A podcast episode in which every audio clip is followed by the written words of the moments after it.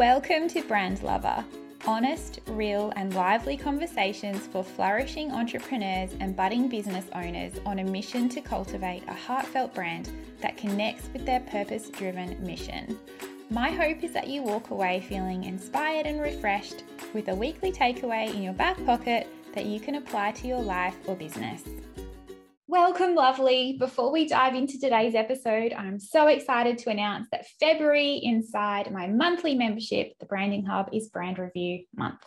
I'll be hosting a four week challenge, which we'll all be moving through together with weekly live trainings and workbooks to guide you through. I have broken my brand review process into easily digestible chunks to allow you the time and space to reflect, research, and pave your best way forward to thrive in 2022. I would love to be able to support you through my own brand review process inside the hub, your go to destination for branding education and training, templates, resources, graphics, illustrations, and above all, trusted guidance and advice from me, your brand stylist and mentor.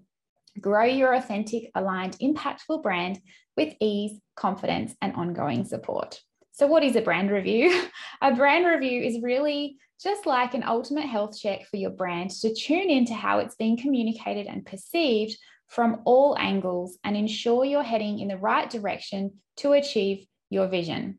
Because what got you to point A won't get you to point B or C or D. You need to be constantly assessing your brand, how it's working or not working, how it's being communicated, and how it's being received so that you can fine tune your messaging. It's going to be simple, succinct, to the point, no fluff. I'll be going live each Tuesday morning, walking you through each phase of the process. You'll have your workbook with action tasks to follow up during the week. And best of all, we're doing it together with my support and guidance. Okay, so let's dive into today's topic branding shame. What is branding shame? Well, it's not just what graphic designers tell you. Sure, it's important to have an aesthetically pleasing, distinctive visual brand that attracts attention, but that's not even the half of it. Even if you have a pretty logo, amazing images, and a gorgeous website, you can still feel branding shame. Why? Simply misalignment, lack of confidence in your message, not quite understanding your true perfect clients I could go on, but put simply, there are gaping holes in your brand strategy. Let's talk about some ways that it can manifest. Number one, when a potential client asks to see your website, you shrink down, make excuses, or even just throw out a blanket defensive statement like, don't judge me, it's not finished yet, or it's under construction, um, making excuses. Number two, your lack of clarity around how to attract your dreamiest clients or customers leaves you paralyzed with fear when it comes to making decisions that will move your business forward. Number three, Canva freaks you the heck out. Number four, comparison comparisonitis. You see your competitors or any other business's visual branding or beautiful website, and you begin to feel about as big as an ant comparing itself to, say, a peacock.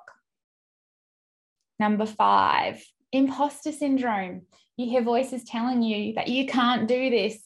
Who are you to think that you can create a gorgeous brand like Zoe Foster Blake or Gwyneth Paltrow?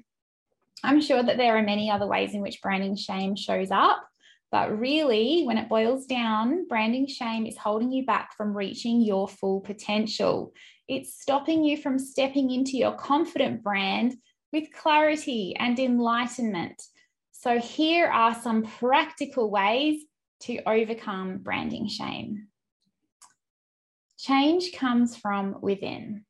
So, visualize your future brand. To understand what it takes to achieve your everyday mission and live a life you perceive to be successful, you have to begin at the end and craft your brand with longevity in mind. Who do you need to become to step into this role and make it happen? Staying paralyzed with apprehension, fear, and what ifs will not get you anywhere. Take action, journal, listen to podcasts, learn about branding, invest time, money, and energy into your brand strategy so that you instill yourself and as a flow on effect, your potential customers with confidence. Implement change one day at a time. Slow, steady growth with baby steps will have a greater impact over time. It's called the compound effect. Start with your foundations and build up. Building a beautiful, flourishing brand is like planting a tree. You need healthy roots, soil, water, and sunshine before you start to see the pretty flowers or the fruit. Build up and expand on your foundation as your brand grows.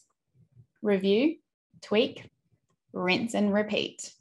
And this is exactly why I'm hosting our four week brand review challenge inside the Branding Hub, starting Tuesday, the 1st of February.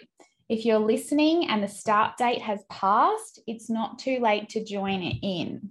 Click on the link in the show notes or head to rachelwriter.com forward slash the branding hub to join us. As I mentioned earlier, you need to be constantly assessing your brand, how it's working or not working, how it's being communicated, and how it's being received so that you can fine tune your messaging and stay in alignment with your vision. This is what's going to combat branding shame. You need to know exactly what's next to elevate, up level, and tweak in order to stay in alignment and stay confident. Confidence evokes confidence. Enthusiasm is contagious. Don't be a passenger in your own business. It's time to be the driver. Doors will open to you. You just need a little bit of courage to walk through. Join us now. I would love to see you there. Thank you so much for listening. If you loved this week's episode of Brand Lover, take a screenshot of wherever you're listening and share your biggest takeaway on Instagram or Facebook. And don't forget to tag me. I'd love to give you a shout out and thank you personally. Also, feel free to subscribe and leave a review to help the Brand Lover podcast reach more heart aligned entrepreneurs just like yourself. Thanks again, and I'll see you next week.